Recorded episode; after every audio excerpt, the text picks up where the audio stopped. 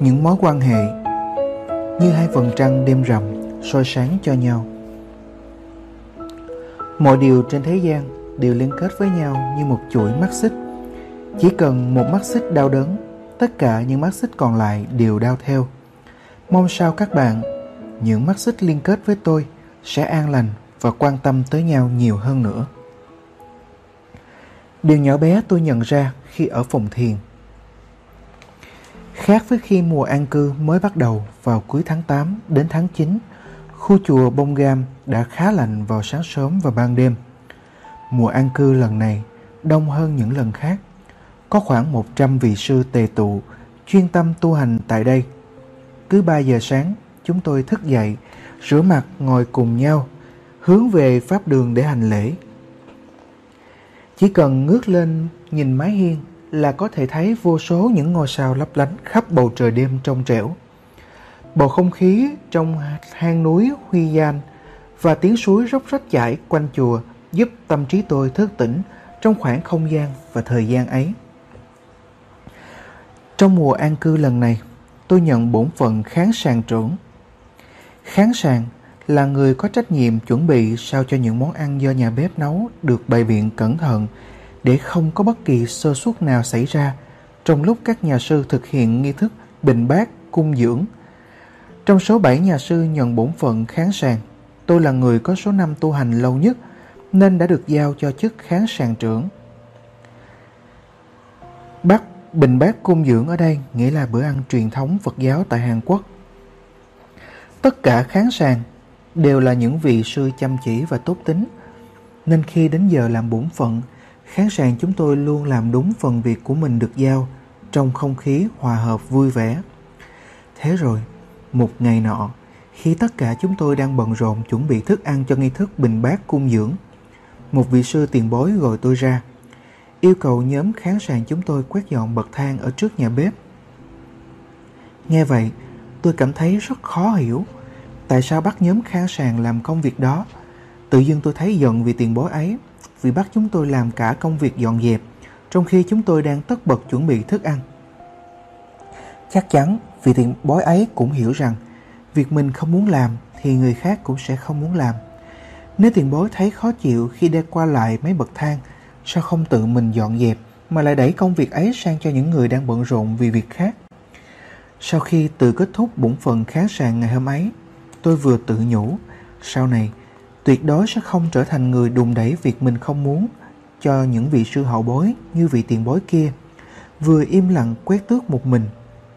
Thế rồi, tôi nhận ra mình mất chưa đến 10 phút để quét hết mấy bậc thang ấy. Công việc đơn giản như vậy đáng lẽ chỉ cần làm chút xíu là xong. Thế mà chỉ vì một chuyện cỏn con tôi đã tự làm mình khó chịu. Bỗng dưng tôi cảm thấy xấu hổ vô cùng. Thực ra nỗi khổ tâm của chúng ta không xuất phát từ những tình huống xảy đến với bản thân, mà chính từ nguồn năng lượng phát sinh bởi suy nghĩ muốn kháng, phản kháng lại những tình huống ấy. Trong mối quan hệ với người khác, ta thường nảy sinh tâm lý phản kháng khi cảm thấy bất bình vì mình phải làm công việc mà người khác cũng có thể làm. Trong khi thực tế thì công việc ấy không có gì khó khăn cả. Tâm trí ta sẽ cảm thấy mệt mỏi và căng thẳng vì chính những suy nghĩ như vậy. Dĩ nhiên, nếu ai đó nghĩ rằng thiện chí của ta là quyền lợi của bản thân họ mà tiếp tục hành xử lấn lướt thì ta cần phải trực tiếp trò chuyện, thể hiện rõ quan điểm của mình. Nhưng ngoài những trường hợp đó, nếu cứ cố chấp chối bỏ, tình huống xảy đến với mình thì sự bực tức mình và khó chịu sẽ ngày càng tăng. Càng phản kháng thì chính bản thân lại càng khổ sở hơn. Sư Son Chon và những vị đại sư khác vẫn thường dạy rằng Đừng sống với nỗi chán ghét quá nhiều thứ. Hãy tìm lấy tự do cho tâm trí bằng cách rộng lòng từ bi. Ngày lạnh thì sống theo ngày lạnh, ngày nóng thì sống theo ngày nóng. Mỗi ngày đều là một ngày hạnh phúc. Tôi còn một câu chuyện nhỏ khác liên quan đến cung dưỡng. Ở chùa Bông Gam, chúng tôi thường ăn theo kiểu bình bát cung dưỡng vào bữa sáng và bữa trưa. Còn bữa cung dưỡng tối được gọi là dược thạch các nhà sư sẽ ăn rất ít hoặc không ăn gì cả. Vậy nên, bữa tối chúng tôi không ngồi dưới sàn và ăn trong tô lớn như bình bát cung dưỡng, mà ngồi vào bàn ăn với lượng thức ăn rất nhỏ được bày trong bát. Trong bữa cung dưỡng buổi tối, chúng tôi ngồi theo thứ tự năm tu hành. Suốt cả mùa, tôi đã phải đối diện với một nhà sư mà gương mặt không bộc lộ bất kỳ biểu cảm nào. Ban đầu, tôi đã thử hỏi han bắt chuyện vì muốn tạo dựng mối quan hệ tốt đẹp. Nhưng ông chỉ trả lời tôi ngắn gọn, vẻ như không hứng thú chuyện trò gì. Sau một hai ngày, số bữa cung dưỡng buổi tối tăng dần lên. Việc ngồi im lặng đối diện với nhà sư ấy trở nên không thoải mái chút nào. Tôi rất băn khoăn, không biết ông ghét tôi hay có ý nghĩ không hay về tôi. Thế rồi sau nửa tháng ngồi đối diện với nhà sư ấy, một hôm ở thư viện tôi đã vỡ lẽ ra một điều. Thư viện bên trong chùa Bông Gam mới xây dựng chưa được bao lâu. Có lẽ vì vậy mà trong mùa an cư chỉ có tôi và một nhà sư khác thường tìm đến. Nghĩ lại thì trong suốt nửa tháng cùng ngồi chung một chiếc bàn đọc lớn trong thư viện, tôi và nhà sư ấy cũng chưa từng nói chuyện hay nhìn nhau tỏ ý quan tâm lần nào. Ngay khi nhận ra điều đó, tôi cảm thấy hình ảnh nhà sư im lặng vô cảm, ngồi trước mặt tôi mỗi bữa tối cũng chẳng khác gì hình ảnh chính mình ngồi trong thư viện. Và việc tôi im lặng, không quan tâm đến nhà sư trong thư viện, chẳng phải vì tôi có thành kiến hay ác cảm với vị sư ấy. Đơn giản chỉ là tôi tập trung hết tâm trí vào cuốn kinh viên giác mình đang đọc. Nói cách khác, tôi không hề có suy nghĩ dù là tốt hay xấu về nhà sư trong thư viện ấy cả. Tương tự, có lẽ nhà sư ngồi đối diện tôi mỗi bữa tối cũng chẳng mang suy nghĩ đặc biệt gì về tôi. Hôm ấy có lẽ là khoảng gần 3 tuần kể từ ngày mùa an cư bắt đầu. Rất tình cờ, tôi có cơ hội cùng uống trà với nhà sư ngồi đối diện mình mỗi bữa tối. Nhìn nhà sư ấy đưa cho tôi miếng táo do chính tay ông bổ và bắt chuyện với tôi rất thoải mái. Tôi là một lần nữa vỡ lẽ rằng chúng ta thường quá bận tâm với những hành động hoàn toàn không có ý gì đặc biệt của đối phương. Ra sức gắn thêm vào đó những tưởng tượng tiêu cực, rồi lại tự mình phỏng đoán. Người đó chắc hẳn đang suy nghĩ thế này thế kia về mình. Sự phóng đoán ấy chỉ phản chiếu tâm lý bất an của chúng ta mà thôi. Vậy mà chúng ta vẫn cứ tin vào điều đó là sự thật và nảy sinh cảm xúc tiêu cực với đối phương. Và dĩ nhiên, phần lớn trong các trường hợp này, đối phương không hề có suy nghĩ nào như chúng ta tưởng tượng. Sau khi kết thúc bữa cung dưỡng, tôi cùng các nhà sư nhóm kháng sàn rửa bát, dọn dẹp rồi đi dạo trên con đường núi dọc theo dòng suối, được hàng thông cao lớn bao quanh. Có được những người bạn đồng đạo cùng đi trên con đường tu hành, quả thật là một điều khiến tôi cảm thấy an tâm và biết ơn vô cùng. Khác với cái xe lạnh của buổi sáng sớm, buổi trưa ở đây vẫn còn chút mùa hè nán lại. Việc sống cùng bạn, cùng phòng, gia đình hay người thân cũng giống như một quá trình tu tập vậy. Ta không thể chỉ làm theo ý mình, mà còn phải biết tôn trọng, tiết chế, từ bỏ để hòa hợp với người khác. Đó chính là tu hành. Không phê phán người khác vì họ sống khác ta, mà cố gắng hiểu và chấp nhận con người họ. Đó cũng là tu hành. Có những trường hợp đối phương không hề nghĩ như vậy, nhưng chính bản thân ta lại tự phỏng đoán điều xấu nhất và tự tay phá vỡ mối quan hệ của mình với đối phương. Nhưng lúc như thế, hãy dừng lại một lát. Hãy cố nén cơn kích động muốn nói lời cuối cùng và cắt đứt mối quan hệ. Vì có nhiều trường hợp sau này ta sẽ phải hối hận rằng phải chi khi ấy mình không làm gì cả. Tất cả chúng ta ai cũng mong mình sẽ thuộc về một nơi nào đó. Vì nhờ có những người lo lắng, quan tâm cho ta, ta mới cảm nhận được hạnh phúc và ý nghĩa của sự tồn tại của mình. Tất cả chúng ta đều là những cá thể yếu đuối luôn cần có nhau. Càng là người bạn cảm thấy thu hút, bạn càng không nên cố gắng sở hữu họ.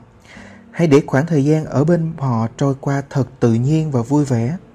Như vậy bạn mới có thể gặp họ vào những lần sau nữa. Khi chúng ta vui vẻ, không cố giữ lấy nhau, không mong chờ nhận được gì ở nhau, khi đó mối nhân duyên mới tiếp tục được kéo dài. Mức độ cảm xúc giữa hai bên nên tương đương nhau hoặc nếu có sự chênh lệch cũng không chênh lệch quá nhiều. Nếu một phía thích quá nhanh và quá giới hạn, sẽ khiến phía còn lại cảm thấy áp lực, sợ hãi, thậm chí là phiền phức.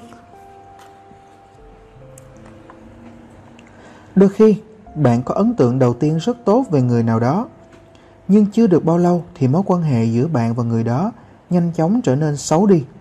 Đó là vì khi mới gặp, bạn đã không nhìn người đó như chính con người thật của họ, mà chỉ thấy sự kỳ vọng và tưởng tượng của mình đắp lên họ mà thôi. Hãy cẩn thận khi bạn và một ai đó thân thiết quá nhanh. Vì chỉ cần một vài sai sót nhỏ thôi, bạn và người đó cũng có thể trở thành kẻ địch ngay. Những mối quan hệ thân thiết đến mức không có gì là không thể nói với nhau. Theo cách khác, cũng chính là mối quan hệ dễ làm tổn thương nhau nhất. Với người mà ta nhanh chóng trở nên thân thiết và gặp gỡ liên tục trong một thời gian ngắn, sẽ đến một lúc ta cảm thấy mình như đang bị quản chế, hoặc mình đang bị đối xử quá tùy tiện, mà trở nên chán ghét người đó. Thật ra, chúng ta cần khá nhiều thời gian để nảy sinh tình cảm và tin tưởng lẫn nhau. Bởi mỗi cuộc gặp gỡ vốn luôn cần một chút tiếc nuối thì mới khiến người ta mong chờ đến lần gặp sau. Dành cho những ai nghĩ rằng nếu có duyên thì sẽ gặp nên chẳng buồn nỗ lực.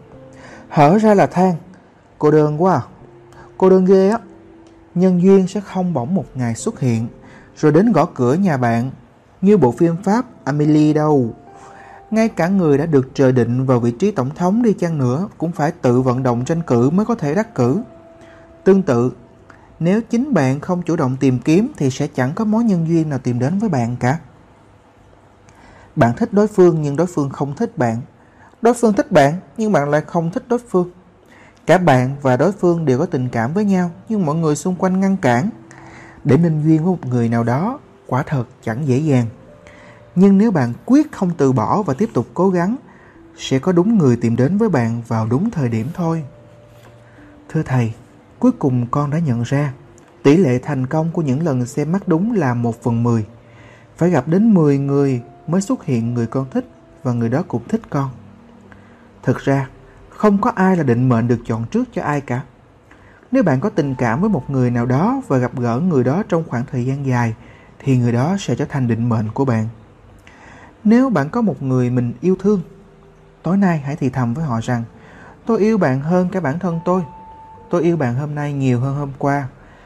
Mỗi buổi sáng bạn chính là điểm xuất phát của trái tim tôi.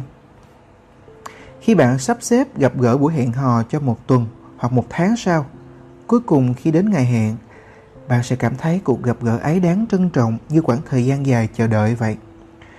Giữa thế gian biến hóa từng phút từng giây, nếu bạn mong mỏi chờ đợi để gặp mặt một ai đó, giây phút bạn gặp mặt được người đó sẽ trở nên vô cùng đặc biệt. Nếu bạn thích ai đó thật sự thì đừng bao giờ viện cớ là không có thời gian. Nếu thật sự thích thì dù bận biệu, bạn vẫn có thể dành thời gian riêng cho người đó. Nếu có ai đó thường xuyên viện cớ hoặc giải thích lý do với bạn, hãy sớm nhận ra rằng họ không quan tâm đến bạn nhiều như bạn nghĩ đâu.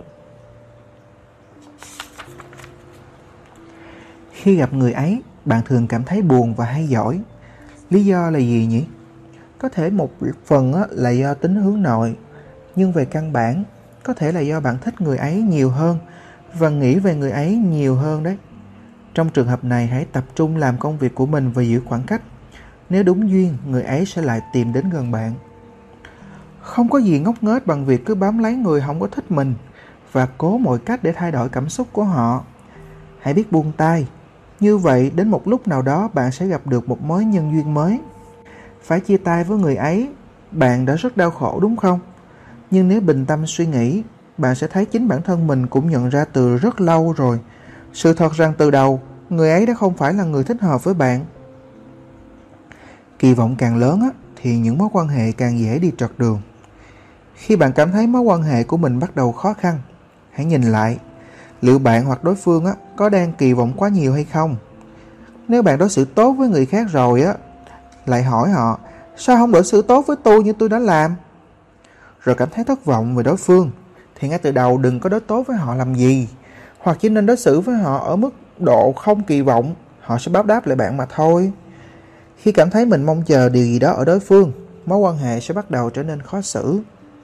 Chúng ta thường chăm sóc cũng như nương tựa vào gia đình và bạn bè một cách thái quá, để rồi bị tổn thương vì điều đó, đòi hỏi quá nhiều cũng như bị đòi hỏi quá nhiều. Rốt cuộc đều khiến mối quan hệ trở thành quan hệ nghĩa vụ mà cả hai bên đều không cán đáng nổi. Vì vậy, ta cần phải điều chỉnh mối quan hệ và giữ khoảng cách như một chiếc lò sưởi. Nếu cảm thấy quá nóng, hãy tự lùi một bước về sau. Đôi khi á, Ta tưởng lầm sự ám ảnh về một ai đó là tình yêu nhưng chắc chắn là không phải. Vì không giống tình yêu, nỗi ám ảnh bao gồm cả lòng ích kỷ. Luôn muốn điều khiển đối phương theo ý mình. Chính vì vậy nỗi ám ảnh luôn kèm theo sự mong chờ được nhận lại thứ gì đó. Càng về sau càng khiến mối quan hệ trở nên khó chịu hơn. Khi mối quan hệ giữa bạn và ai đó nảy sinh vấn đề, đừng chỉ nhẫn nhịn mà hãy thừa nhận và chấp nhận sự thật rằng mình và đối phương khác nhau. Nếu chỉ lẳng lặng nhẫn nhịn, bạn sẽ không tránh khỏi ấm ức và suy nghĩ mình mới là người đúng.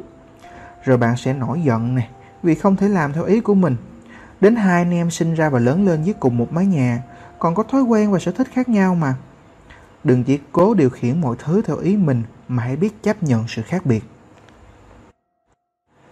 Có phải ban đầu bạn thích đối phương vì những điểm khác với bản thân mình, nhưng bây giờ á, chính những điểm khác nhau ấy lại đang làm bạn khổ. Nếu bạn cảm thấy cực kỳ ghét người mình đã rất thích lúc mới gặp, hãy mau chóng nhận ra rằng tình yêu là thứ vô thường biết bao nhiêu, trái tim là kẻ xảo trá biết nhường nào và đã có bao nhiêu điều kiện được đính vào cảm xúc thích ban đầu ấy. Hãy nhớ rằng khi một tình yêu rung động, trái tim sẽ tìm đến bạn.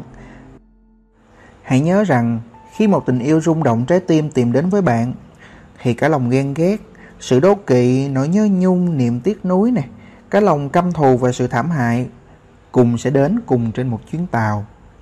Cách mà đối phương nói về người yêu cũ chính là thước đo để đoán định anh ta sẽ nói với người khác về bạn ra sao. Khi mối quan hệ của hai người xảy ra xích mích, dù chỉ là những xích mích vô cùng nhỏ nhặt. Sống trên thế gian đừng mong chờ sẽ tìm được một nửa nào đó lấp đầy những phần còn thiếu trong bạn. Tình yêu lành mạnh chỉ hình thành khi bản thân ta đã vững vàng, tròn trịa như vầng trăng rằm và gặp được một vầng trăng rằm khác cũng tròn đầy như ta. Hãy tạo dựng mối quan hệ mà không ai trong hai người phải cố gắng thay đổi cho phù hợp với người kia hay miễn cưỡng hòa hợp. Thay vào đó, hãy như hai vầng trăng rằm, cùng sáng trong và tròn trịa, cùng tôn trọng cá tính, sở thích của nhau và cùng chiếu sáng cho nhau trên một bầu trời